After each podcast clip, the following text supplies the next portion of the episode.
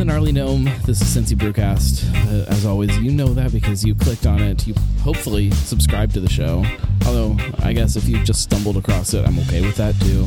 Um, it's possible that you found it via some kind of social media or my website or something. But um, regardless, I'm the Gnarly Gnome. This is Cincy Brewcast. We are, uh, I use we very loosely. I and this podcast is the, uh, I guess, the Cincinnati beer podcast for listening. Oh, I thought that was Michael. That's your cord. um, we uh, we we kind of venture around from uh, tap room to tap room or bottle shop to bottle shop in tonight's case, and talk all things Cincinnati beer and um, talk to the people and. Uh, the people that, that make it, that own it, that drink it. Um, welcome to the show, guys. Yeah, yeah, we're Jason excited and to have Nick you. Thank you for having from us. Uh, from Higher Gravity. This is one of those shows, which I feel like I say this a lot lately. This is one of those shows I've been trying to do for a very long time and trying to figure out a place in the schedule for it. And I'm really, really glad that we were able to make it happen. It was extremely uh, timely, and uh, I think you know what this is. This is when I need to sit down and talk to you guys before uh, before all hell breaks loose again for you. And uh, uh, we'll we'll dive into all of that. But before we uh, before we do that, we always start the show the same way. We start by drinking beer. From the beer fridge. It's a beer podcast. Um, you guys poured us uh, "Be Mine" from Streetside. Yeah, Um, This is a this is is this a collaboration with not just you guys in Streetside? Is that right? Is it like a the what, bottle shop series? Is that yeah, what they call it? yeah. So we call it the Bottle Shop Beer Series. This is something that actually kind of um, I got really drunk at 50, uh, 50 Fest uh, or Punch Out Punch out. Oh, yeah. two two years ago. Stumbled into the BC's Bottle Lodge tent, and out came this beer in this series. So um, uh, us and then Brian and Caleb from BC's um, kind of doing similar things uh, with respect to the bottle shop and what we what we do. Um, and we just thought we we wanted to take uh, our bottle shops and create something with local breweries, uh, things that you can only get inside our bottle shops uh, to showcase what we can do and what what we like, um, but also work with other breweries, give us a chance to get behind a system and and make our own stuff. And and this was the first one in that series. It's a uh, raspberry honey cake milkshake IPA, which is a lot. Raspberry honey cake Yeah. milkshake IPA. Correct. All right. All Yeah. the good words. you got it. so every everything you need to get through the day. It's Oh, got wow. raspberries, ton of honey. Uh, we were throwing like honey buns and what what else were we throwing in there? Cardboard. Um, That was on in- accident. yeah, Yeah, I don't. What else? Uh, was we it? there was like uh, cake mix. Yeah, it in there like white cake mix, honey buns, and some other little Debbie product Yeah, that we were a lot of Little chuck- Debbies. chucking in there. So That's that's good. That um so the aroma is immediately very different than you think it's going to be when you look at it. It's got that that big honey thing going on. Um, but then there's definitely the the raspberry too. But then when you taste it, it's not over the top uh, IPA milkshake IPA. Like sometimes some of those beers are almost too much for what I want to drink. It yeah, a lot doesn't of times are too sweet for me. Which when you say uh, honey cake milkshake, milkshake raspberry IPA, like I that's where I figured it was going. Yeah. But no, this is not. This is uh, still really drinkable and uh, really delicious. Yeah, that was my concern going in with this beer, but the way that uh, Garrett and his crew over there are able to pull this off is uh, impressive. It, and I actually kind of like it even better this year.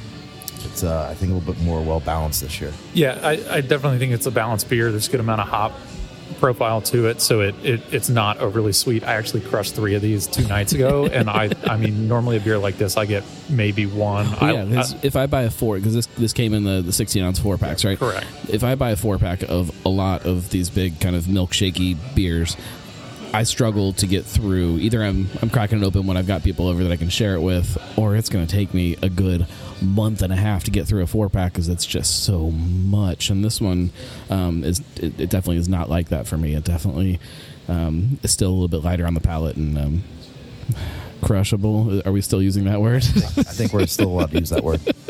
Yeah, one of the buzzwords. Really really well done.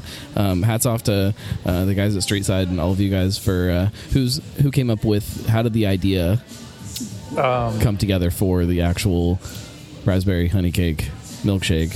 so it was. Uh, Did everybody just pick a buzzword and throw it in there? we we basically with the timing of it when we originally brewed it it was going to be brewed on a day that would make it come out right around valentine's day. So we wanted to do something valentine's day theme so that led us into the raspberries. Um, one of us I, don't- even remember who it was uh, we started googling and came up with a like honey cake raspberry honey cake recipe online is, is something that was found. We are like, well, what if we throw in a bunch of honey and then call it Be Mine and make it like a a bee and Valentine's Day beer? And that's so that's where that came from. And some of the the random adjuncts I think were just kind of last minute, but um, it worked and it I, it turned out really well. It it was a big hit last year, so we brought it back, and I think they. Street Side has done a really good job again this year. So it's definitely right in their in their wheelhouse. Uh, Although their wheelhouse is uh, kind of all over the place too. Sometimes they, you know, for as much as they do stuff like this really, really well, um, they've got some really crazy traditional stuff that they put on. That's like, oh yeah, we, we like this too, and it uh, Right. kind of throws people off. And then you talk about the barrel aged stuff, and they they're a fun brewery. Um, uh, I'm excited to. Uh, Get in there and get some Demogorgon coming up. Although, yeah, the, I don't know what the dates are on anything, but this show will probably be up before the Demogorgon release. So um, I think that's like the twenty second, something like that. Yeah, I imagine we'll be right. getting some of that into the shop here. We got some of the last batch in Yeah, too. So be. Yeah, so I think Garrett, this do you show, this? I want a case. I think this show is going up on this coming Monday, which uh, should be the seventeenth. So if you're listening to this and it's before the the twenty second, that's when Street Side's doing the, the Demogorgon release. And I had a little taste of the uh, the cinnamon uh, barrel fireball, whatever they're calling it, Demogorgon, like six months ago, and it was fantastic. So I'm really curious to see what it tastes like now. And uh, yeah, you had me at cinnamon. yeah. well, you don't see a lot of like cinnamon imperial stouts. Like I don't, you know, that's not a, uh, a a common thing that people are leaning into, but It should be. it goes really well together. let's talk about what you guys are doing here. Let's let's start really simple with this. How would you describe to somebody that does not know about higher gravity? How would you explain to them what this is? Yeah, so we we are a bar and bottle shop. Um, we have over 400 different beers in stock here that you can drink here or take to go. So one of the things that makes us a little unique, we are a bar. You can come in here and you know drink off the draft line, which a lot of people do, um, but you can also shop for retail to go. Um, which which there are several bottle shops that do that kind of concept now. But where we're a little bit different is literally any product you can pull off the shelf, bring it up to the bar, and we'll crack that pour it for you. So everything here, if you want to try a single can before you can com- commit to a six pack, you can do that here. And, and So you guys keep a lot of singles. Um, Yep. So is is anything that you've got here able to be broken up, or Correct. um, yeah. that's that's pretty fun. if you if you see it out on the shelf, um, you can drink a single here with with some exceptions. So like MadTree's local blend just came out. Um, that's kind of one that that Pull, is pull every four pack off yourself. I just want I just want the Cleveland. we could, but that that one is something we kind just of a pain. uh, it's a pain to do it for every beer, right? Yeah. But um, that one's just a unique experience where you're Oh, yeah. supposed to try all four. So we, Yeah. I, I, I don't like the idea of breaking up one when you should have four. right, right. I don't know. I agree with that. It's it, that was the I haven't tried this year's yet, but um, last year, like sitting down when my wife was not knocked up and could drink with me, um, sitting there and trying each one kind of just right next to each other, one after the other, like and you'd be able to really pick out those differences from coffee to coffee was the, the fun of it. So I get that. Um, th- what I think is cool when you walk in here, um, like you said, there are other places that have this kind of idea at, at heart when you uh, you walk in, but um, this does not hit you off the top as a as a bottle shop, where some Right. places do. And it's like, yeah, we've you know we've got beer taps and you can sit down and have a beer too, but um, this feels like a and not even like a bar. Bar's not even the right word for me. It feels like a like a place to to, to drink beer, which I guess would be a bar, but Yeah. um, it, it, it gets that first and foremost. But it's warmer, it's more comfortable, it's uh, um, more relaxed than I think a lot of bars feel. Yeah, and I would say that's like the thing that we wanted to do when we were first talking about the idea, what exactly we wanted to bring to the consumer was an approachable place to try beers. Right. And you know, it. Some places you go to, um, you can only get so many things at each brewery, right? And they only have so many offerings. Where here, it's endless. It's like, what do you typically drink? Where do you usually go? What brewery do you go to? What do you drink there? It's like, all right, well, here's four other options that you can try at our place and decide maybe, oh, that's interesting. So or I- let me lead you down a path where you may not have known that you actually liked it, but I'm going to open your world to the milkshake IPA or the New England IPA that you didn't know existed. what I think the the potential for it, which I'm sure you guys have kind of seen, you know, to be able to sit down at a bar and you're you're drinking whatever's on tap, you know, whatever fun thing is, but then that conversation starts with somebody that's sitting next to you or the person behind the bar, and you're like, oh, I really like this. Uh, oh, have you tried this? We know. Go try it, Yeah, and you yeah. can the, the ability to just then go and be like, all right, well, and grab it and let's let's try it, and then kind of going down that rabbit hole. Maybe you know buying a beer and sharing with the person next to you, and then they do like in Yeah. that that rabbit hole that you can go down to of uh, exploration, I guess, of beers. That doesn't happen at a lot of places. I, you know, I the the, the bottle shop, we'll call it bottle shop very loosely that I that I frequent up where I live. I told you guys where I live. You probably know where I'm talking about. Um, is a very different type of place. There's there's no bars. So there's no stools at the bar. There's you know that ability to just grab something off the shelf and open up does not exist. It's a very different type of atmosphere, and like this is what I want places like that to be. This is what I want from the place that I go to buy my beer. I want a place where that conversation is happening. And Yeah, yeah, absolutely. And everyone that works here at Higher Gravity is, I mean, a huge beer nerd. Most of our staff are people who have full time day jobs. Um, and they do this because they love it and they just Right. want to be here and talk about beer. And so everyone on our staff can talk to you about what's in the beer, what makes it a good beer, or like Nick mentioned, you tell me what you like and I'll find something else for you. Right. Um, and so we're very good at that. And I think a lot of bottle shops are starting to kind of do similar things. Yeah. But again, what makes this experience a little different is literally everything can be tried here. Um, and I, I know a lot of places just don't want to deal with the headache of the inventory. Yeah. And it is a lot of work that goes into one managing the inventory once it's here, but also selecting that inventory too. Right. We spent a ton of time looking at um, different ratings. Uh, so we looked at we look at Untappd and Rate Beer, and um, we try to try almost everything that comes in here. rough life. Yeah, it really is. It's a hard job. Tuesdays, Um, Wednesdays, tough but days. we yeah, I mean, two Wednesdays ago we got 39 new beers in Boy, the shop that day. day. So, so, um, but it's also something we take serious. I like everyone jokes and we joke that we have a terrible job uh, having to drink all these beers all day, but um, it is something that's very uh, much in our focus to make sure what we bring in is good liquid. How how difficult is that though to try to because you know we all love certain things more than others. How Yeah. hard is it to kind of uh, control like the the breweries that you love, the people that you love in this industry, the the styles that you love, Sure. uh, to control uh, like bringing in something that maybe isn't your thing, but recognizing what it is and still bringing it in. Yeah. So I, I kind of two stories. Uh, Do uh, you guys lean towards similar types of beer, or are you like? Do you guys balance each other out? No, No, I don't- lean, yeah. lean the same way. um, so a couple things there. The first first thing Is anyone out, out there likes ambers? Please help us. Everybody likes ambers, right? Yeah, yeah. Nobody's seeking Does them out, anybody love them? Yeah. no one's drinking it. Drink ambers, people. when when we first opened, I had a really hard time telling breweries no because I, I like I'm just not a mean Right. person. Now I've gotten to the point where like, hey, I have th- these are my standards. Uh, if I haven't tried it, it has to have X rating on Untappd, or you know, it, it's got to meet these criteria. I even look at what the branding is.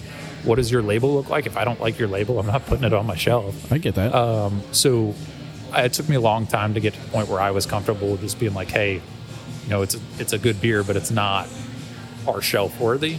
Um, or sometimes it's even price point that we look at. If the price point doesn't make sense for the style of beer, I'm looking at that price sensitivity based on style, based on ratings, that kind of thing. Um, and then the other thing is too, like I, I did have to learn to get rid of that bias. So I look at trends of what beers are selling by month within a style versus what we have on our shelves. at that point in time by style. And I love strong ales. I love Belgian triples, quads, that kind of thing. Um, so when we first got open, I think like 20% of our inventory was strong ales, but like 5% of our sales was that. And so I, once I had enough data to look at that, I started going, okay, well, this is just, I love this, but this doesn't make sense for our That's- consumers and started adapting. to That's that. got to So- be tough, though. I, I think a lot of people, when they get into different sizes, be it um, somebody that opens a brewery, somebody that opens a bottle shop, like I, there's a lot of people that get into this and think, "Oh, finally, I've got my spot. Right. Like I can finally have the place that I've wanted to be open for so long." And Yeah.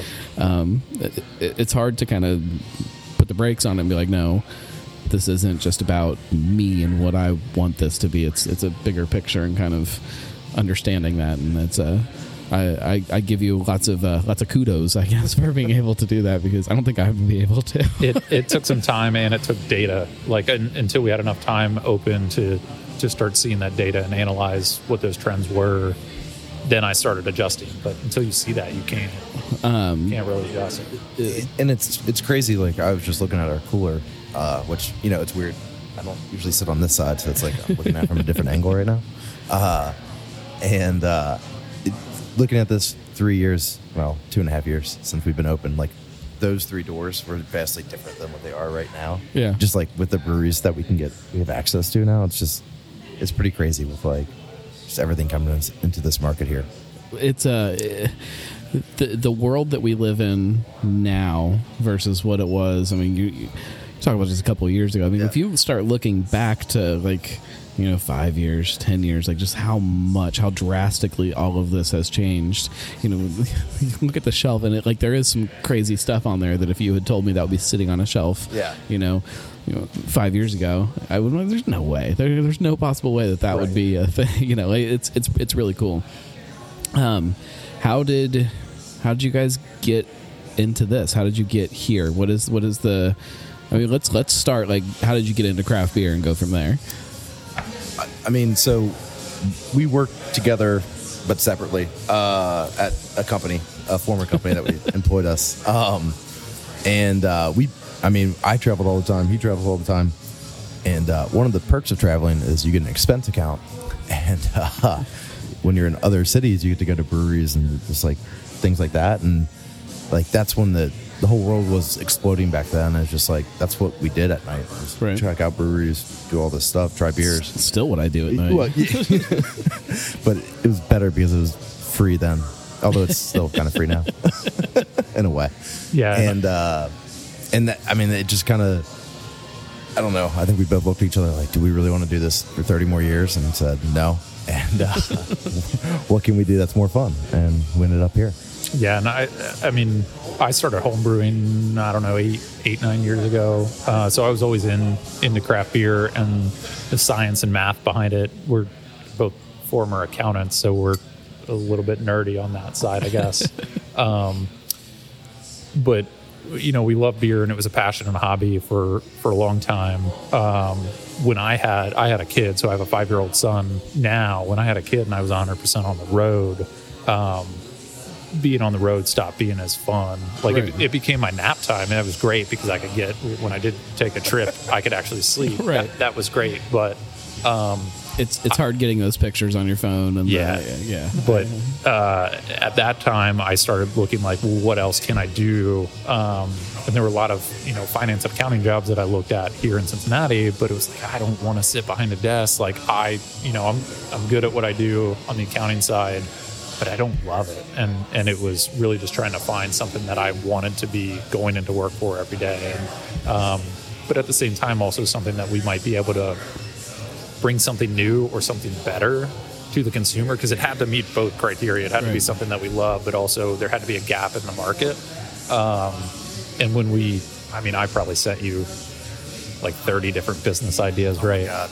Did you guys think of opening a brewery? Uh, brewery, no. No, that was never really in the cards.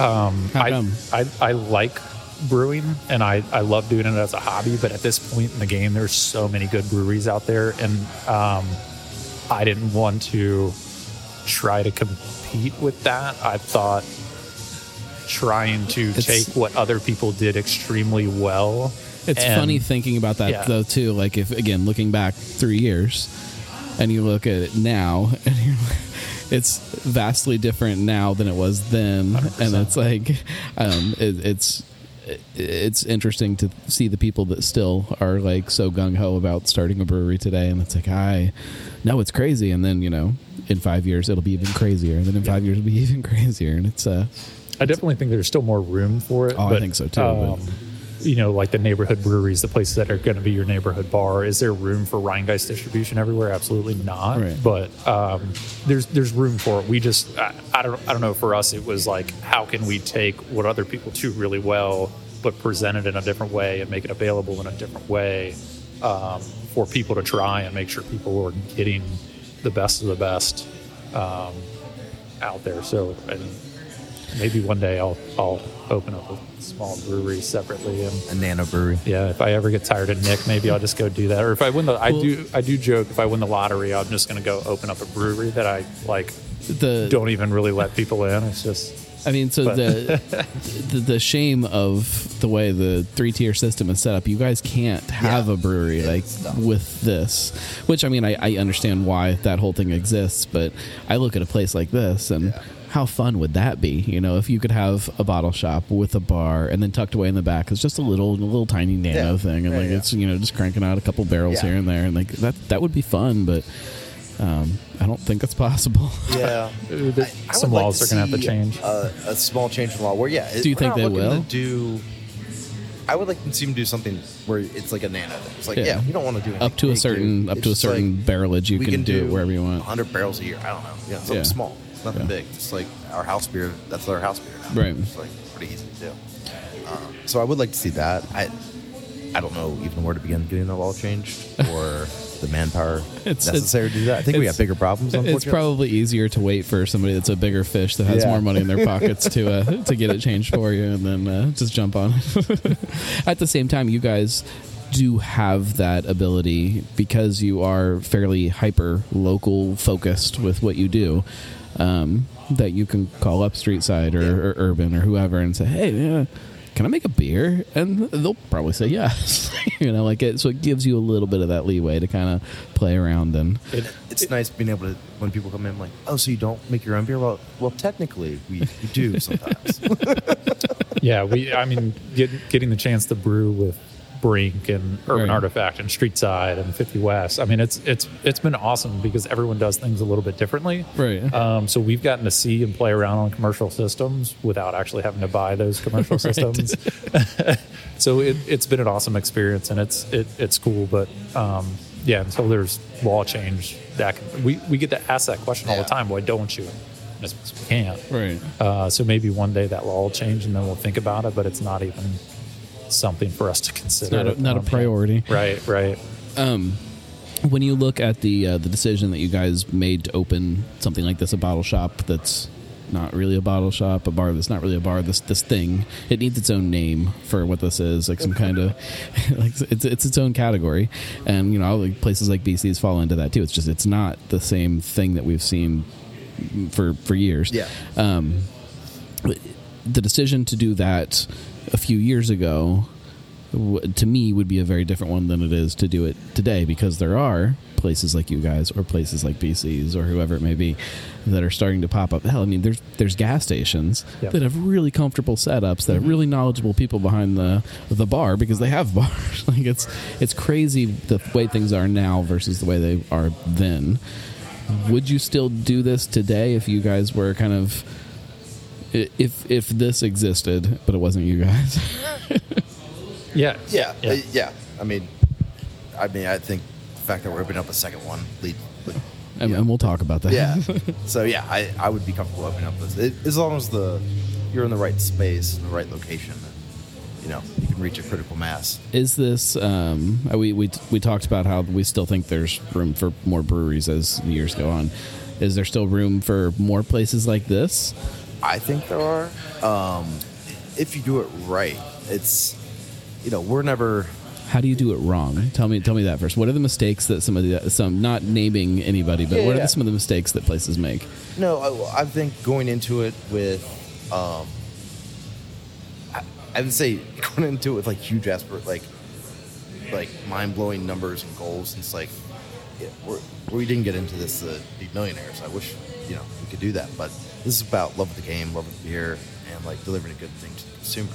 And it's if you do it on a small enough scale where you can control all your costs and understand, you know, here's what the consumer wants and here's how we're going to deliver to them.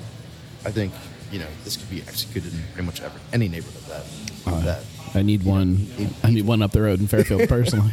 We'll uh, we'll, we'll look at that. yeah. Um, we're always looking at new areas. I, I, I mean, part part of it. One, I disagree with you, Nick. I don't think there's more room. Nobody else should ever do this concept. yes, only. Sorry. Yes. it's a terrible business. Nobody Yes, get into do not, it. do Or if you, not wanna, if you want to franchise, you know, we can talk about that. but uh, um, I think a lot of it's about creating like an atmosphere. Um, and you know what we kind of thought going into it originally was okay, we'll get the right product, we'll get the right technology, and here we use um, a lot of technology to kind of make it easy to search, see what we have. Um, you can get updates on your phone when we add new bottles to our collection, that kind of thing. Right. So um, we were looking at it from that perspective, and it was on our radar, but I don't think we valued as highly as the community aspect of it. So what what we've done, and I would say probably ninety percent of our customers we see Oh. at least every week, right? At least, Um, if not three times. I do not think I had any clue that the the regular rate would be that high. Right. And it is awesome. And so what we've done is lean into that like community feel, and everything we do in here is to try and create that feel of community and a place that you want to come hang out regularly and come. You know, people sit at the bar and people they didn't know six months ago. Yeah, they're best friends. They're best friends now. We're Right. organizing a brewery trip with like all of our regulars at this point. It's just like we're gonna run a party bus and just go to around the 14 breweries one random day. It's like I didn't know any of these people two years ago. This is amazing. Yeah. Right. Um, and it's like every Friday they come in. There's like six of them. They all order beers. They all share them, and they they didn't even know each other existed until like a year ago. It's just like it's a really cool. Well, you know, it, Community. it reminds me of that those early days of craft beer when you had your neighbors or your buddies or whoever it was, and you would you would do that. You would go to the store and you get you get a six pack, a mix of six, and bring it back. And everybody would sit in the garage and sit around, shoot the shit, and talk about what those beers were and share them with each other. And oh, have you tried this? And like that, that kind of fell off for a while. I think mm-hmm. People got um, it got too normal, and Yeah. now we're kind of settling back into this really comfortable spot where there's a lot going on in beer, and you can't necessarily keep up with it all by yourself. And so, like that that community is becoming more important again, I guess. And uh, it's uh, having places like this that become that that neighbor garage that Yeah. you know is the place where you hang out is is really really nice to see. I just wish there was one further up the road. Before we get any further, glasses are getting low. What what uh, style you feel like drinking next? uh, what's on that you guys want to talk about? What what Oh, gets do you you- excited up there? Uh, everything. You want to do the brink or Yeah, let's do Brink. yeah? Okay. Um, we just did uh, what we called HG Fest uh, this weekend. So we Right. had 16 beers on tap. Everything was over 8% alcohol, um, which was scary um, and a little bit crazy, but uh, everything was super rare uh, in what we had on draft. We, uh, if any if anybody doesn't listen to the live stream show that so I do several different shows because I'm a glutton for punishment, and on Monday nights I do a, a live stream that's like a little short half hour show that you just kind of have to catch live if you want to catch it.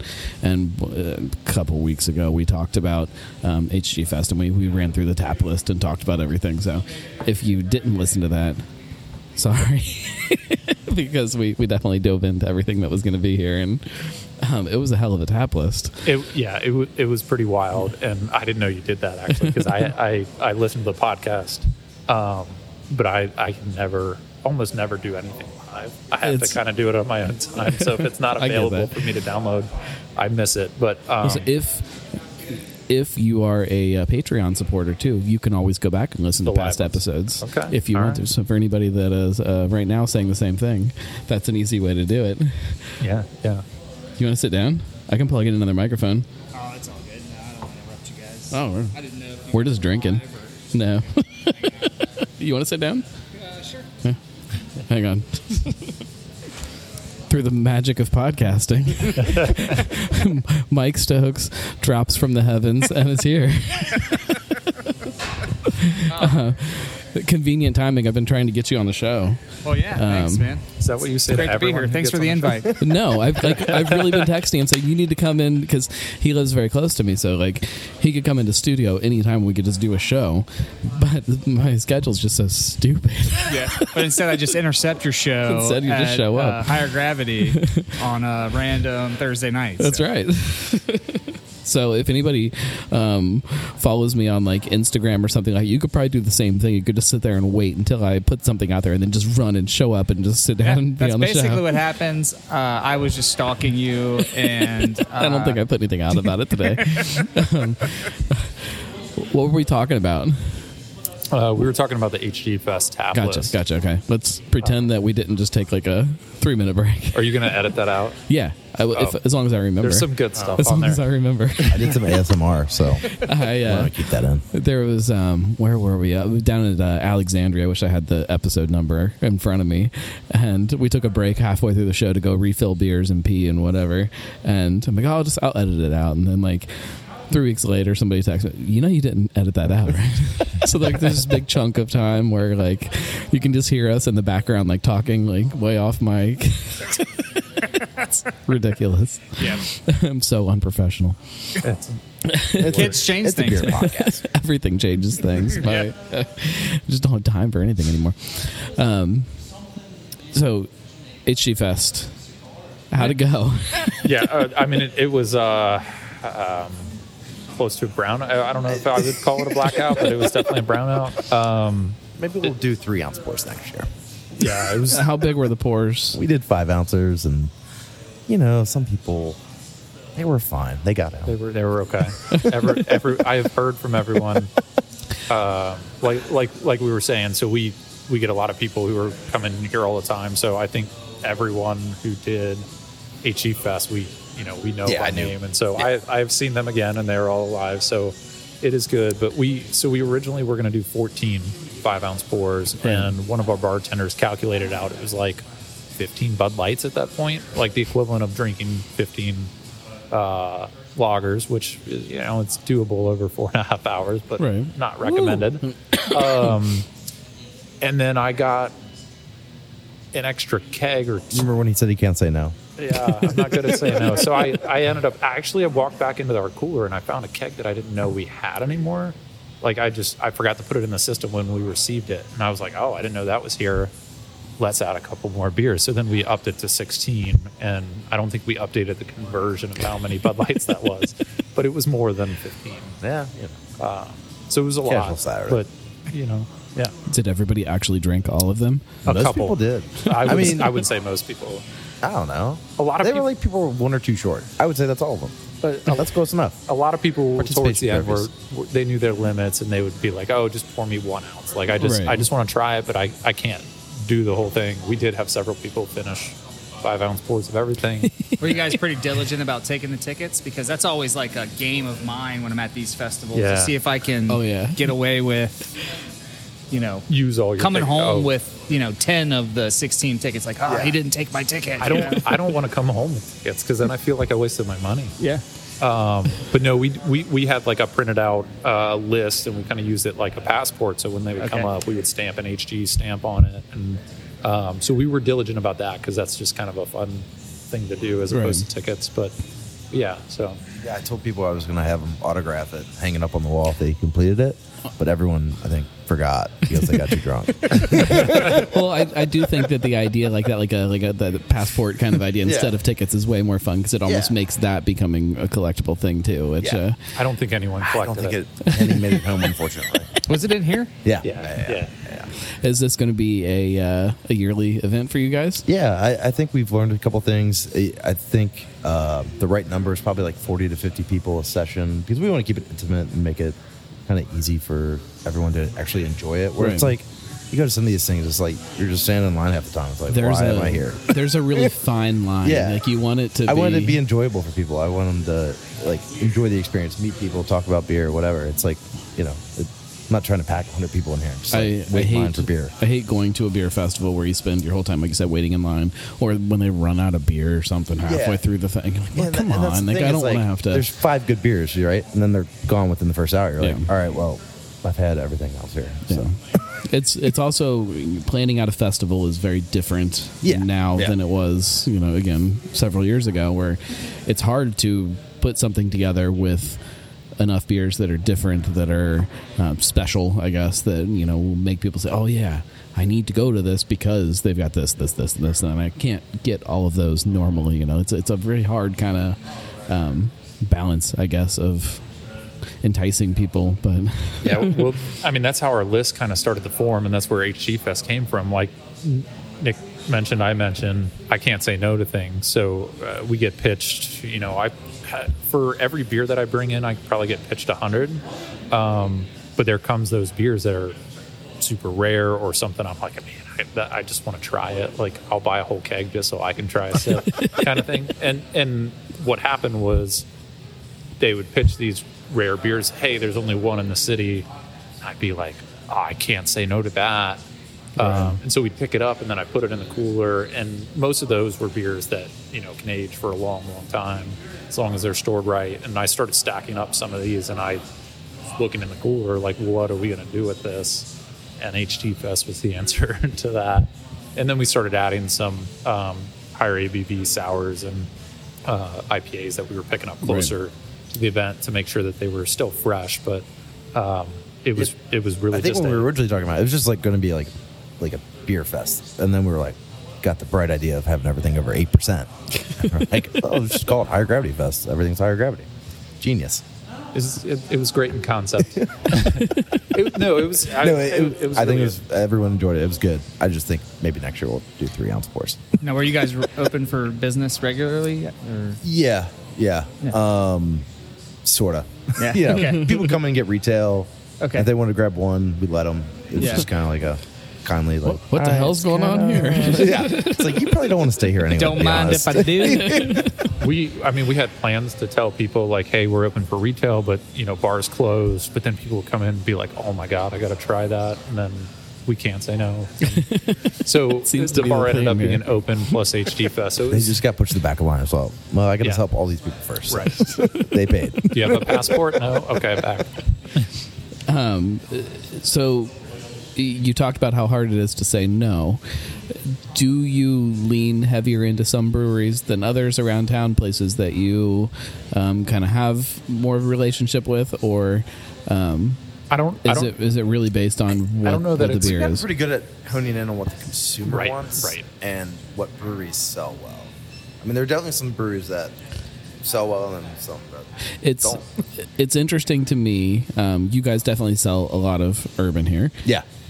And they're right down, Right the, down the street. Like that's Weird, so right? interesting to Yeah. me that you would sell that much. We sell a lot of urban. It's crazy. It's I crazy to me. understand. I know this isn't beer related, but we go to Valley Vineyards on the Cincy Wine Wagon, and um, we talked to those guys, and they forever they refuse to sell to the Kroger up there, um, just you know maybe two miles up the road, because they're like, we're here, we want to drive that business here. Guess who the top selling Kroger for Valley Vineyards is in the entire region? It's that one. It's it's more about convenience than anything Yeah. else for a lot. You know, for, and that's what they said. They just made this huge mistake. Like proximity doesn't really matter. But Kroger almost makes more sense to me because you're you're going in there for groceries. You're Right. you're doing something else. I you know I, Yeah. I use that excuse a lot that I have to go grocery shopping when really I need to go grab some beer and get out of my house for a minute. Yeah. But like, if you're coming in here to buy beer, it's, it's right. so strange to me. Well, it's I mean it's funny too because before we opened, Nick and I went around to every brewery that we could get to locally who distributes beer and talk to them about you know what we want the space to be like, what what we were going to be doing, and I asked the question point blank like, hey, we can put you guys on draft, but we probably shouldn't sell your cans, right? That's going to cannibalize from you, and they were like, no, you you should put our cans out there, Right. Um, and I was a little hesitant at first, but Urban is our highest selling brewery here. Yeah. Um, I mean, it's a neighborhood thing too. It- I think, is a you know. neighborhood. Maybe all And the I people, in the apartments here just don't want to walk all the Yeah, way. you know. right. And I think people come in here, maybe they don't necessarily. I mean, are you saying that Urban is this top selling packaging too? Oh yeah. Yeah. Oh, really? yeah. Hundred percent. Now that surprises me. It's crazy, I just right? can't I mean, I could see like Tap because they come in, they have an Urban, Yeah. but they take something else to go. I mean, it helps that I, I mean, it's one of my favorite breweries, so I, Oh, yeah. style. So I, if people are like, oh, what should I get, sour or fruited? I'm like, oh, have you heard of Urban Artifacts? Well, and and yeah, we do get a lot of people from upstairs because our, our- if you haven't been to our venue, uh, we sit on the bottom of, of apartments, so we get a lot of people from upstairs from the apartment complex behind us. So yeah, we're It's hard to carry a case of beer from Two- all the way down the street Yeah, up here versus just it's upstairs. it's a, a two block shorter walk to us for a lot of people. Oh, well, on a day like today, I think that makes perfect sense. Yeah, but a, a lot of people also come in here to sample around, and they may be coming in here to get you know a, a pint of an IPA, but then they walk out with urban cans, or, Right. or people come in and they're here with a friend who hates sours, so they're not going to go to urban. Yeah. So they can try a bunch of things from us, and they can still have urban. So Right. it it, Well, it makes I sense guess in I, retrospect. I guess but- I do get that too. Like I, my wife does not love the Urban Artifact tap room. Some nights, sometimes uh, it smells a little herbal by the windows. Sometimes you know things like that. And you know, a place like this, you it's a little more comfortable for her. you know, so maybe all right. I, I, can, I can kind of understand that too. That this is a very different atmosphere than what they might have there. And sometimes it gets loud. There's music or there's you know, strange people or whatever it may be. I just Some love people the are more comfortable. Variety here is awesome, so people can come here and get various things on tap and walk away with anything. You know, I mean, Yeah. it's just the variety. You guys have 500 beers or whatever. I mean, it's amazing. So, you know, you can always go home with what you but you can come try a bunch of different things. right or, if you you know if you just if you want to drink an ipa and sour beer that's you can't necessarily do that well i guess Right. they probably have some kind of one bottle of some kind of ipa probably that they have Yeah. behind the bar but um it's, it's a little different Yeah. yep. For sure. um let's talk about the second location so blue ash you guys are um in a lot of ways kind of the same way that you were here uh, right at the the perfect time when all of this was happening you guys are getting in on the ground floor of kind of some new development. You see what I did? Good one. I like Of, that. uh, I like some new development up there too. It's like for those jokes. Um, you guys are um, going into Summit Park. Is that what it's called? Yeah. I always call it Airport Park, but I know Yeah. it's not right. Yeah, so it is. It's Summit Park. It's in the old Blue Ash Airport, um, and it is an awesome, awesome park. Uh, insane. if- I mean, if you, especially if you have kids too, because they have such an incredible playground and a bunch of stuff to do. They've got a big pond with like a water table, and we're gonna have to try and figure out how to make an open container in that area. So. Uh, we were up there for red, white, and blue ash, and Mm. being able to get a beer in that park while my kid played on the playground was incredible. So Oh, yeah. hopefully at, at some point that can happen. But um, there's just a lot going on in that park right now. They already have awesome places like Senate and Brown Dog Cafe. Not that I'm encouraging this, but I at some point I will do a drinking in public episode of Drinking with the Gnome. That's the other podcast, um, and I've had this plan to do a drinking in public show for a very long time. I like to drink in public, Yeah, um, whenever it, it works, and I think that's a um, good spot. There's, but there's uh, you know some fun tricks to uh, to be able to do it and be sneaky and kind of you know I think that. Uh, sneaky is probably not the right word to use. If you are uh, respectful and kind of quiet Yeah. about it, Yeah. I think sometimes people uh, don't mind it as I, much. I think if you just own it, because I brought beer to my kids' soccer games, and my wife is like, "What are you doing?" I'm like, "Nobody cares. It's I'm not I'm not Right. getting wasted. I just wanted to try this beer, and I had to be at soccer practice." Right, I mean, like pour it in a cup and people don't see you, like just sitting there. You know, there's lots of things to do, but that's a whole other topic. um, yeah, there's. So when they first started developing the park there, I was like, "Oh, this is this is gonna this is cool. This is a really neat park, and um, this is a really cool place to kind of hang out." And then I saw that they were adding, you know, Senate and things like that. There, I'm like, "Oh, this is really cool." And then I saw that they were going to add the apartments, and I'm like, "Oh, Yeah. this is this is turning into something completely different than I ever thought it was going to be. Um, and having you guys there is going to be perfect because it does again provide that kind of neighborhood spot where people can gather and, and hang out, and um, that area is uh, taking off in a lot of different ways. I mean, uh, again, if you look back, you know, five years or whatever, there really wasn't a whole lot going on there. People Yeah. worked and then left. It'll be It's interesting. different now. um, I think up there we'll have to learn some things. You know, you learn as you go anywhere. You know, any business you open, and uh, like here, it's you know we're a late night crowd, a little bit later neighborhood. We're up there. I think it's more happy hour, Mm-hmm. Happy hour, yeah. families, early drinkers, and then out the door by ten or eleven. Right. Where you know it's not a bad thing. Get to bed a little bit earlier rather Right. than two a.m. every night like me. But um, it, it will it will deep be the same but different. I think it, it will. Uh, you know, we'll learn things over the next or the first three or four months. We'll adjust accordingly and just kind of go from there. Well, that's what I know. It's probably too too early to really get a good idea of this, but in your heads right now, is the uh, the selection going to be the same kind of stuff, or are you going to have a whole different bottle selection Heavy on the ambers. No. we yeah i mean as, as far as the bottle selection goes um, it'll definitely be very similar i do think where we'll be a little more prescriptive probably will be on the draft, draft. list um, so we'll be dedicating you know we'll actually probably dedicate a handle to an amber. Um, right now we have one light beer on draft. It's jackie O's ricky uh, that does really well for us but everything else is kind of aggressive uh, or all over the place in terms of style and you know what you're getting. But um, up there we'll probably have several lighter options just given you know that it is the park is very family oriented um, and but but overall the, the At the bottle selection will At still the be same similar. time, like I'm fairly confident that you'll have like the one parent that just gets dropped off Oh, yeah. there while the Yeah. other parent is Honey, off I'll with the see you. kids. just, just come get me when you're done.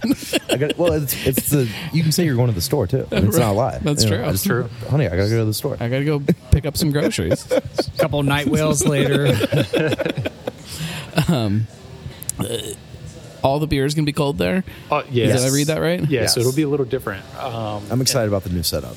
part of it is is uh, we rotate through beers quickly enough here that we don't really have to worry about freshness issue. Right. Granted, uh, most of you know people probably listening to your podcast know that keeping a beer cold slows the rate of oxidation.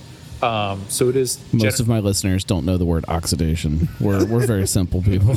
All right, well, Google that because I don't know what it means either. Um, but uh, so having beer sitting on a, a warm shelf long term is bad. In the three month span that they're sitting on our shelf, it's it's not going to degrade the beer at all. It's not going to be bad for it. But um, so part of the decision was to make it cold, so it's you know long term it is better for the product, but really just making a more efficient experience for the consumer. What we're going to do there instead of you going up to the bar and saying hey i you know i want you know a truth and bartender turns around opens the door grabs a truth pops it open pours it you'll actually have access to all of it uh, on the sales floor uh, for lack of a better term. You can grab your beer and then if you want it for here you bring it up to the bar we crack it pour it uh, or if you want it to go then you bring it up to the register and you check out like you would at Right. any retail store um, and i think it it makes it a little more efficient when you're when you're buying the product, but it also makes it a lot easier to see see what we have um, Yeah, rather think- than leaning over the bar and kind of trying to squint what's back there. If Yeah, you're, it's if you're not going to use the menus, You know, at 99 percent of the bars I go go to, otherwise it's like I'm looking behind because nothing on draft is that appealing. So I'm like, all right, what are your cans? I hate that. I hate trying to see. and then you're looking, you're like, just pour me whatever, man. I don't care. Um, so like this is like you have seven doors in front of you, and it's like, oh my god, I get to look and touch and feel, and do whatever, and it's great. So I'm excited. Like just from a consumer standpoint, I think people will really dig that part of it. Are you guys gonna split up duties and one person's gonna be more focused here and one person's more focused there, or Well- how's that gonna work? We'll definitely be bringing on a uh, another team member. So anyone listening, if you're interested, holler at us. Uh, we'll be doing an interview soon, uh, and you know, just someone that can be there. uh, You know, not every day, but day to day operations. That way, we can focus on events and you know bigger picture things, and then split. It, I want to be at both places, so especially you know when we first open, it's first three or four months are kind of whirlwind, and um, but you know, and then after that, you just kind of feel it out. And That's see got to be a little nerve wracking though too, bringing in somebody else that is gonna be an important role Yeah. like that in something that Yes, yeah, it's, I mean it's it's hundred percent. I'm losing sleep as it is. hundred percent nerve wracking. But so the thing is, Nick lives two blocks away from the north side location. Uh, we have a really, really good staff here that Yeah. we trust. Everyone here is awesome. Um, and it took us some time to, to build that and find the right people. And we were pretty crazy about like taking applications and things like that just because uh, you, when we first opened, it was literally only family uh, who worked here. Um, and it, it was hard for us to let in someone we didn't know come in. You know, they're handling beer, they're handling cash, uh, that kind of thing. And, and now we've built trust with everyone here. We think North Side's in a good spot. Nick's two blocks away. Um, so I would imagine eventually, like at some point, Nick's probably going to spend a little more time here, and I'll spend a little more time up in Blue Ash because I live a mile away from Summit Park. Uh, but we got to kind of figure out, you know, what we need as we get open and and and feel that out. Right. Um, so that's kind of the thought. Um, but at the same time, we don't you know, Until it starts really. until it starts. Yeah. We, we don't know what's going to be needed, but I also don't want to lose the relationships that I have here in Northside. So Right. I I will still have a presence here, and even though I live up in Blue Ash and I'm a mile away, it would be very easy for me to be like, "Hey Nick, why don't you take Northside? I'll take Blue Ash." I have so many relationships that I, I'm just not willing Right. to give up on. Um, and so many people that I love coming in here and seeing sitting at the bar, and you know, I want to hang out and chat with them. And Right. I don't want to lose that. Nick's not going to want to miss out on that opportunity up in Blue Ash either. So Right. Let's. Uh, yeah, sure. Should we get another round of beers? I drink fast. We didn't even talk about this when we were drinking. we we It went did, down but really that's in the good. oh, part were you that- doing it in the part that I might think we get talked edited about it out? for like one second. Yeah, but it might get edited out. what, what, let's talk about really quick. What am, what am I drinking? Yeah, so you're, This is you're definitely barely. Uh, it is. So you're drinking Brink's uh, barrel aged villainous schoolmaster. It's Oh. a Baltic porter that they aged in Heaven. I, I think it's Heaven Hill barrels, if I remember right. We had a lot of barrel aged stuff on at HG Fest, um, and it is. It, I was so like light body. I could pound this like like a lager, but it's not light at all. well, yeah. It's, so it's. Uh, I was, depending on how your time frame in your head works. I was at Wooden Cask the other night. I think it is actually going to be on in two weeks, though. The episode, I think, something like that. I don't know. I can't figure out anything right now. My life is so chaotic. There's a Wooden Cask show at some point. If it wasn't already on, it will be. And we talked a lot about his barrel aging program. Uh-huh. I feel like this is similar to something that he would do, where it's a very drinkable beer that's way heavier than you think it is. That is like a really good, um, a good display of barrel aging. Like it's not. Um, Yeah, I was trying to look up the ABV because I can't see it. Yeah, it's it's at, it's delicious. We were there this weekend at, at Brink for the uh, King Cake release, Yes. and uh, which is got to- awesome, by the way. Oh, it's unbelievable. Um, and they had this on, and we loved it by itself. It was fantastic. We also took the um, the peanut butter porter ooh, and blended the two. yes. and uh, we called it the Flying Nut, um, and it was it is delicious. Um, it's just a little bit extra, you know, a little bit more of a treat, more of a dessert. But um, that beer is awesome, very drinkable beer. Yeah, I, really impressed with everything that Brink has been doing lately. They, uh, um, I'm, I guess that goes without saying though. They, they've got the awards to show for what they're doing, and uh, they just continue to impress me. Yeah, Um, They're- I they're- need to get them on a show. yeah, they're Add awesome. that to my list. Awesome guys too.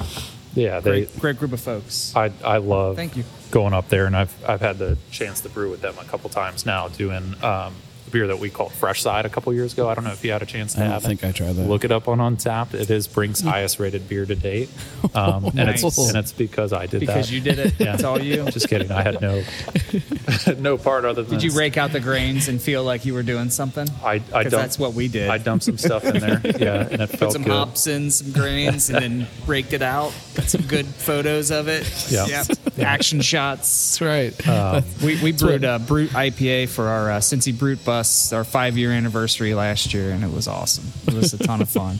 Can't believe they let us heathens, us tour heathens inside that place, but they did. Yeah, and it, I mean it's cool. The the head brewer Kelly there is super analytical, like I am. So it was awesome to just sit with him and pick his brain and see how he works through things on on recipe builds, and it like super helpful. One when you're selling the beer to be able to talk about it at that level, but uh, also as a home brewer, I'm like taking notes, and Right. taking it back to my garage, and um, it, it it's just a really cool experience to work with him. Uh, like Kelly is unbelievably knowledgeable. It's hard to extract the information from him sometimes, but Oh, yeah. Yeah. Yeah. Yeah, it's, definitely. It's interesting to see the different personalities too. In really, you talk to somebody like Kelly versus somebody like Brett over at Urban or Josh over at Urban. Like you know, the, the very different types of people and very different types of uh, brewers, and it's it's really fun to see um, how these different types of people end up in the same kind of industry doing the basically you know the same idea, the same thing, Right. But very differently. it's it's neat. Um, let's talk bigger picture as we kind of um, wrap things up here. Well, let's talk about this beer first before we forget again. Is this? Um, I'm just doing it by Who small. farted? Is it, uh, it's stacking paper. I was going to say that. so we've got um, Hoof Hearted. I love saying that. Uh, Hoof Hearted? Uh, they're stacking paper. Uh, it's a dry hop double that's- IPA, That's interesting. triple triple IPA. That's correct. Yeah, because It it does not drink like a true. It's. HG Fest. No, that doesn't. It's drinks There's like there's like something 7%. something at the very end there that's really really good, like some kind of little um, snap. I don't know what they do, but all their beers have that little, I don't know, and it's kind of like a, I don't know. It's I love it though. This- I I mean, this- New, New Englander. This for me is like what a New England should be. Like if you go back to drinking, you know, heady topper where it started, you still have that very piney, resiny Yeah. back into it. Yeah, it's super hazy and it's um, got a little bit of that like hard water character to it, the way that it should, but it's still got that hot presence and, and that kind of kicks you in the mouth a little bit. And I I love that because a lot of New Englands now are starting to get just overly juicy. Not that I don't like that, but I'd still every time I drink a beer like this, it reminds me just it just mm-hmm. takes me back to the alchemist Right. when I first discovered that style. And it's what's the most fun about this brewery for me is that they're you look at the cans and they're they're kind of goofy and the, the name is obviously a little bit goofy. And then you try the beer and it's the beer takes itself way more seriously than you think it's going to. Mm-hmm. Like you expect you expect just some jackass in his garage you know with a you know just doing Well, I his think thing it is probably just some jackasses in the garage that just end up making good beer though. right. it's a very large the, garage. the but garage yeah. is really nice now though Very nice. They have like a sub garage in Columbus too. yeah. um, with that even that in itself has felt like you you know you hear that they have like the, the tap room in you know downtown Columbus there and you're like oh okay because especially when you you've heard some of the stories about the uh, the original location and then you show up and like oh this is way nicer than it should be oh yeah, the downtown Oh, yeah. one. Yeah. That pool that- though. how many will be dining with us tonight that Beavis and Butthead art, you yeah know, it's uh, it's funny to me and that Ren and Stimpy art. Like that's what I look at that can. That's exactly like what I think of when I see that. But it's like, it, it- you know, especially when you talk about New England IPAs, that juxtaposition is part of what makes the style so interesting. And that juxtaposition for them is also kind of perfectly uh, personified. they're, they're a fun brewery. Yeah, this one has very little heat, like very little alcohol burn until like just like maybe like 45 seconds, a minute later, and you kind of get that that exhale heat, Yeah, you know. It's, yeah. it's that's that's wicked dangerous right there. Um, let's uh, look a little bit bigger picture, just talking about the, the, the city in general, the, the beer scene, the community, what's what has been going on. I think technically, as of today, depending on how you count it, we're at 70 breweries. Is that what? what how do you how do you count that? So? I first the radius Yeah. is forty ish miles of downtown. Nice. Um, so that's including Aurora, uh, Great Crescent, Got it. All right. out to Sons of Toil, pretty much everybody in Yeah. Northern Kentucky, Yeah, yeah. and then up to uh, Middletown. Okay. So not Crooked Handle, um, but everything in Middletown and down. okay. Just, when is Dayton just going to be a suburb of Cincinnati? Um, I, I don't know. Uh, Ne- I'm, never. I'm, Never. start- I don't I'm starting to. I, they will never annex. We're we're, we're getting We'll close. take though, them. yeah, yeah, it's an amazing place. I'm starting to uh, to kind of dabble in writing about Dayton just a little bit, just to prep for that day that I'm like, all right, they're they're a part of our. I our gotta beer take them serious now. Uh, yeah, well, I mean, there's some there is Oh, some yeah. really great Yeah, stuff oh, You'd happening up there. Branch and Bone and Warp Oh, Wind. Branch Yeah. and Bone is. Yeah, Like, there- toxic. I mean, just Speaking of cool, which, why cool are they? Why have we not gotten a kick from them recently? Who? Branch and Bone. Uh, Hit C- coming from the sour guy, I can. he's like laser eyes. last last time I was at Branch and Bone, I had just wrecked my bike on a ride from Yellow Springs Oh, yeah, to that's right, your Dayton, bachelor party. and I don't think they want me around anymore. They are the uh, official best new brewery in Ohio according to Rate Beer now.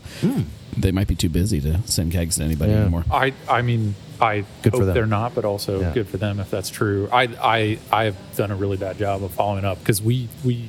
It's started hard if you don't come in. Yeah. Uh, we get But that's hit up the- all the time. That kind of kind of goes into my question. Yeah. So there's 70-ish breweries in Yeah. town now. There's a whole bunch of other stuff going on. You guys aren't the only bottle shop in town like this. How wh- talk about kind of what is going on in this this beer scene and how it's different from when you guys opened, how that affects opening a second location and what that means and you know just Yeah, I, it the the market is definitely getting it's crowded. tight. Yeah, it, it is it is crowded, which makes our jobs more important. So we have to continue to be that filter and make sure we're getting good look, liquid in to the shop, which sometimes is really difficult because um, I get. I mean, how many people come in here on, Oh. on Wednesday and Thursday, but or Tuesday. Tuesday, Tuesday. Yeah, I don't Tuesday even know my days, Yeah. but uh, between Tuesday and Wednesday, I probably see or get messages from at least 50 different people. Um, sometimes it's just, you know, I missed a text message. That could be the difference between me getting, there was a Cantillon drop and I missed that. And I don't know if that went through my email, you know, so it, it is something that you have to be completely on top of for me. But um,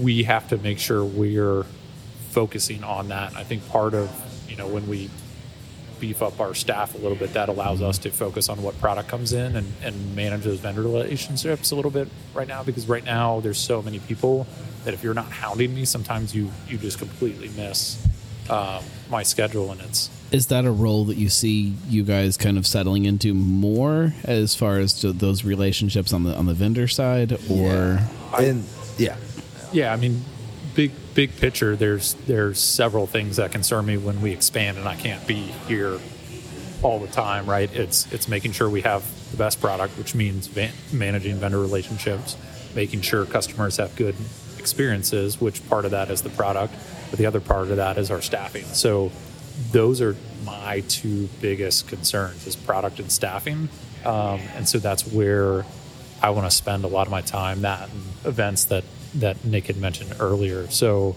my role kind of steps away a little bit from the bar uh, and focuses on making sure there's good people behind the bar and good beer on our shelves, and that's kind of where I see it. Yeah. I mean, like currently, I still work four or five nights a week bartending. One because that's like my favorite part of the job. Uh, I just like people and hanging out with them that. and then drinking with them. They're like, "Hey, I- I'm gonna get this beer. Have you tried it yet?" I'm like, "No." Can I have a little? They're like, of course. yeah, but you can still do that from the other side of the bar. When I you're here making sure our people are good. Um, I like delivering a good experience, and, Agreed. and that's going to be the hardest thing for me. I think is not working behind the bar as much because that's what I enjoy the most. The other shit's boring, to be honest. Like, Yes. it's it's not fun. It- it- it's running a business. Like it's fun, but it's not fun. Like yeah, right You don't you, you don't like Excel sheet? yeah you know, it's lookups. and yeah. It's uh, but yeah, stepping away and just having to take that step back and do more of the fun, st- other fun stuff. I Right. guess is going to be my new role.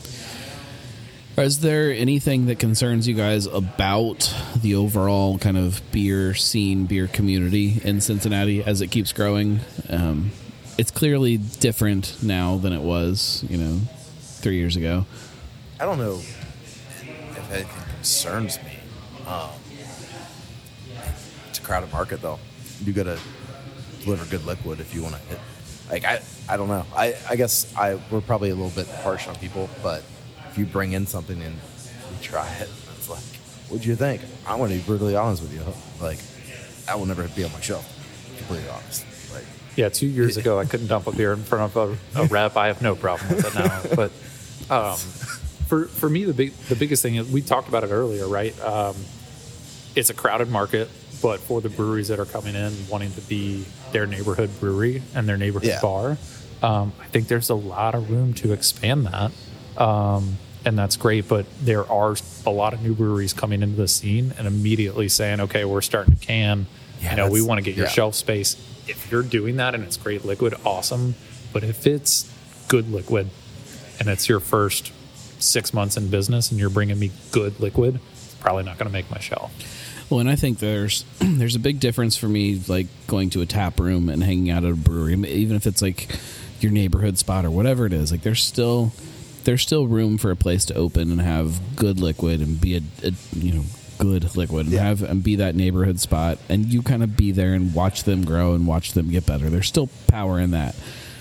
But when you start talking about shelf space and talking Yeah. about trying to compete, I mean, you, you Yeah, if you're you- going to distro you've out, got some world class uh, breweries on yeah. the shelf. Like it's Like you Toppling have to you have to the shelf compete with right that if now. you want to be here. Exactly. distro is so different than re, you know going into a tap room. I, I love hearing you know what your guys' perspective are just as opposed to ours when we're just in breweries Yeah. all the time and Yeah, you- there's such a like a you know there's a glorification when somebody walks into their neighborhood spot you know without even tasting the Right. juice it's But- just automatically like I love this place Yeah, and yeah. you know some of these places have amazing beers and some of them you know they're still working towards that right mm-hmm. but on the distribution side it's fascinating with more big time breweries getting into the market. You know in the past couple of years we've had toppling goliath and cigar city. And these guys are renowned for making great beers and they want to come to ohio. They want to come here in cincinnati where there's 70 breweries? I mean that seems counterintuitive to me you know? Right, like yeah. why would you want to come into a spot where you know That's really everybody's great going to their local spots. When everybody's going to their neighborhood spot they're not going to kroger or jungles or wherever else to buy that packaging as much but yet you're still coming in here. Why is that? It's Yeah. it's a fascinating um, sort of juxtaposition in the marketplace right now. I, I almost wonder if it's just some some person sitting in a uh, an office in a brewery somewhere with some kind of spreadsheet and just typing, oh, this this market here is increasing this percentage. We should send our beer there, not understanding anything that's actually happening there and why that number is happening and why that is what it is. Like I, I don't know. yeah i don't either i mean you know places like toppling goliath and you guys Somebody can have ta- toppling Goliath's number. We can call him right now and ask well, him. well, you guys can talk to this more than probably anybody else, but you know, I see Rhinegeist going into different communities, like different cities, and they're doing launches. They're going to bars. They're go- they're having tap takeovers. They're going into the grocery stores. Their reps are everywhere. They're doing all this stuff, but. You know, some of these breweries just come in and Oh, it's yeah. like, just boop, drop it. It's just here it is. Here's some beer. Yeah, and then all of a You want our sudden, you know, everybody's like, "Oh, I had that in Florida seven years ago, and I, you know, I fell in love with it. So now that's my go-to." And Yeah. it's just interesting the, I guess, the psychology behind buying and uh, and selling and everything Yeah. else in between. So If an Allagash White decision makers listening, I would love to have your beer. Didn't we way. used to get? Didn't we, didn't we used to get Allagash here? Yeah. I have Oh, like yeah. this Yeah. very like strong memory of drinking Allagash White, and Allagash- just buying it off the shelf at Jungle Yep. Jim's. It was definitely at Jungle Jim's for a long time. It was probably just the past two years that it, I, it's hard to find. Uh, In fact, I don't think it's here anymore. the the issue is you you would I mean Cigar City for example you would get it um, and when we first first came to the market Jai Alai flew off the shelves because everyone like you said oh I got this in Florida it was awesome in Florida um, you get it first shipment flies off the shelves second shipment okay everyone's Yeah. at it again and then you're not in Florida anymore and Right. um, back in Cincinnati and then you kind of people it's a great beer don't get me wrong but people then fall back to their Truth their or- hometown brewery Yeah. and and go back to that. So it is a hard thing for us to figure out what brewery is going to be that fly off the shelf first delivery and stall out second delivery versus what's going to keep selling. Um, and I don't have a formula for figuring it out. It's it's all trial and error. and it's changing. I Yeah. feel Yeah. like, Yeah. uh, I mean, you talk to any brewery right now, and we talk to all of them all the time here locally, and they're like, it's not changing by the month, it's changing by the week, it's changing by the day. Customers' behavior patterns, um, you know, what brands that they're putting on the shelves, what brands they're putting in the tap room. The formula is just wild Yeah. right now. But when you're a smaller place like you guys are, you're, you're not Kroger or Jungle Yeah. Jim's. You're not yeah. buying pallets and pallets Correct, yeah. of a beer when it comes in. Like you've got a little bit of freedom that you don't necessarily have to try to constantly be trying to figure out what that thing is that's going to fly off the shelves. You just have to keep this well curated selection of good beer Yeah. and kind of be almost gentle about how you change things and the trends and kind of just, Right. just listen to those people sitting at the bar. Like it's, I feel like it's a little bit easier for you guys to uh, to to navigate that because you're not trying to, Yeah. to, to to jump on this right now. I need I need to sell X amount of this right now, and like it's like it makes it a little. Uh, a little more comfortable for the for the drinker for the you know the the the, the regular that's coming in here like you don't you know i'm not going to walk in here next week and see that whole shelf taken up by you know bob's brewery out of des moines iowa that you know is the next big thing like i If they get a four eight on Untappd, you might. But, um, but but yeah, I mean it's it's hard because yeah, we can buy a case at a time. Unlike Kroger, Right. Kroger they're buying a pallet and they're putting it in a set. We don't have a set. We throw beers around all over the place. If something's moving, I can move it to the front. I don't have to consult my corporate set, and it's awesome to be able to do that. But at the same time, you may get one consumer who comes in here and they're like, "Oh, you stopped selling, you know, XYZ beer. Why did you do that?" And it's like, "Well, it wasn't selling." So we do get a lot of that where we're constantly battling. Okay, it's not doing great on the overall level, but we have one or two customers who love it. How do we navigate that? They're tell them if they buy a case a week then they're okay uh, I haven't done that, it's that simple but, but I like um, that approach. but at the same time, it, it just it continues to complicate it. Um, and and we still work through the okay, yeah, you love that beer, but here's something that I think's better or just as good, or um, so it's a, it's it's a lot to navigate it, and it continues to get Yeah. harder the more breweries like Hubbard's Cave and Unane sitting on our shelves right now. Um, their beer is fantastic, and it's another thing where it's like this new brewery is coming to an extremely crowded market. Why did you pick that? But their beer is selling, and it Yeah. is fire, and it is good. Um, but we'll see if that's again something that they're doing. They're, they're doing they're doing drops, and they do a drop of something, and it you know it sells. If I were to bring that same beer back again, would it sell again? I don't know because they're Right. everything's one off. Yeah, And- and, that's the interesting thing so too. it's It's, different. like everything's a one-off now, which is cool, but it's exhausting too. All right, In a good way. Yeah, we're Yeah. promiscuous, you know, drinkers Yeah. now. I mean, Yeah. we're very, we're very slutty with Yeah, our beer just- selections. Like it's I wanna not- try 'em all. Yeah, But we there- can- we can- nobody. we can there's no turn. monogamy in beer, right? Like we can, we can turn so fast though too. If you're one of those breweries that's making those drops like that, you you put out two mediocre beers. All of a sudden, people are like, I don't Yeah. care about that anymore. There's Yeah. this other Right. one that's Yeah. that's that's hotter that I want to try that. Right. And like that's uh, that's So gotta. that's that's for me. Like for you guys, one of my questions is like, what does a brewery? How does a brewery differentiate themselves in this marketplace where these are um, such crowded shelves? Like when a when a rep comes in, what are you looking for from that rep? Like what are you looking for from that liquid? Like what is it that's a deciding factor for you guys? I honestly Free keychains. Everybody loves keychains. Yep. if you if you give me a Budweiser branded pint glass, I'll buy all your beer. Um, I knew you guys could be bought. I knew it. yeah, yeah. yeah. Um, but no, honestly, the the rep does not matter. I love having the relationships with the rep, but Right. it does not matter who you are, how long I've known you, how nice you are, what you're willing to offer.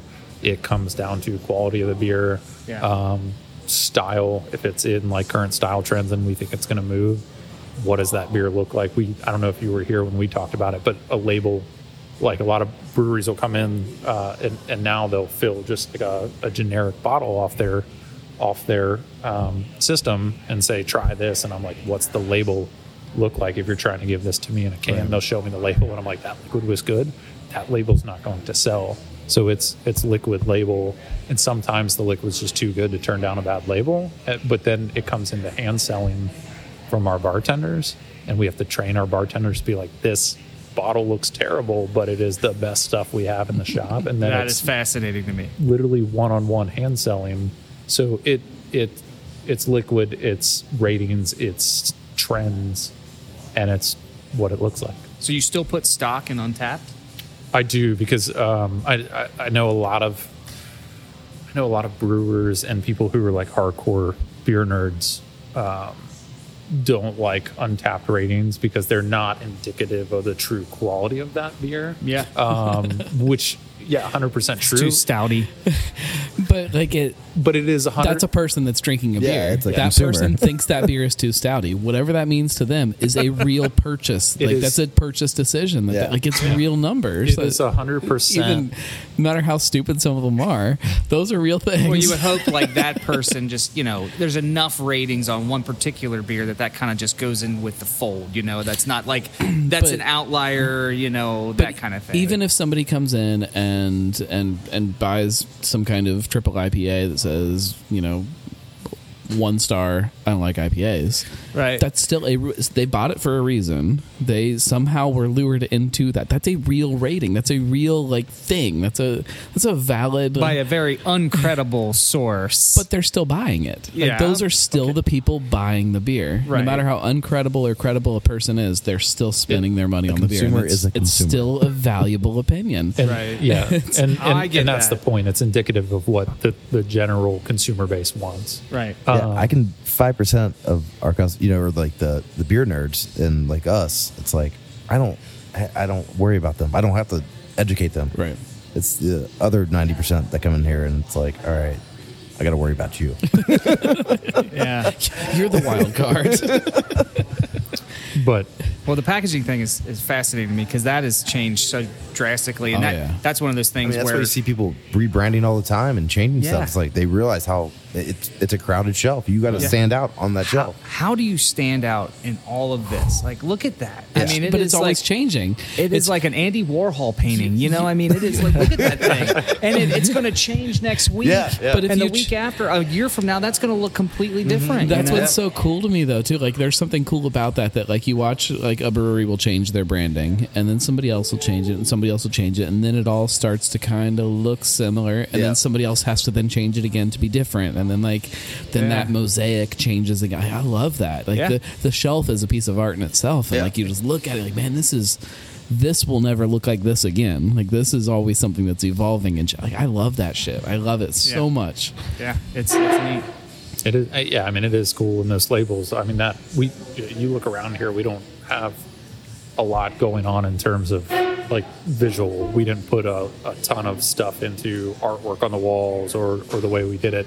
That product, that those labels, that is our aesthetic, and that's what we're here to do. You And guys- it's, cool because it is always changing. You guys should have been standing back here and taking a picture of the shelf like once a week, and then building some kind of I- video over it over I'm gonna time. steal Watch it. that, You should so do you that know. because Yeah, it's yeah, man, I'm I, lo- stealing I that. love that. And I might It's- put a sign up be like, "This is art." Just so you know. our shelf is art. um, This we're is we're way over time, live guys. art. We Oh. we've been podcasting for like four days, I think. no one wants to hear me talk that much at all. So first, um, if people want to know more about higher, other than just coming down here to Yeah, yeah, yeah. you're on the corner of Hamilton Avenue and whatever that other road is, Yeah, Blue Rock. yeah, two blocks from Urban.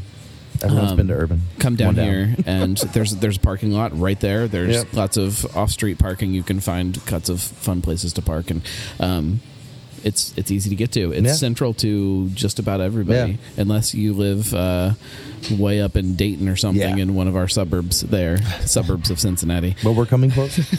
that's right um, come down here and and really like understand what this place is and I think the best way to do that is to be here but so they want to find you on social media yeah, Facebook, uh, just higher gravity. Instagram, I think it's higher underscore gravity. yeah, Yeah. You guys have a great website too, which um, not a lot of places have good I, websites. uh, I- thanks to my buddy from college. He uh, that's what he does, and he hooked it up. yeah. I, I feel good like website. his his business needs a shout out. Yeah, uh, three ring focus out of Myrtle Beach, South Carolina. So, you guys need website marketing, anything? Um, Holler at him. Well, and he's on the beach.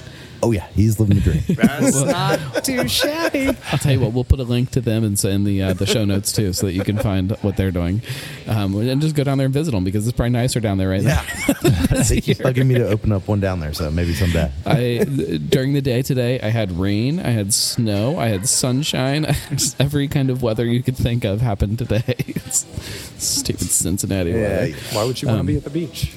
right. It's amazing here. You get all the seasons in one day. It's fantastic. thank you guys very much.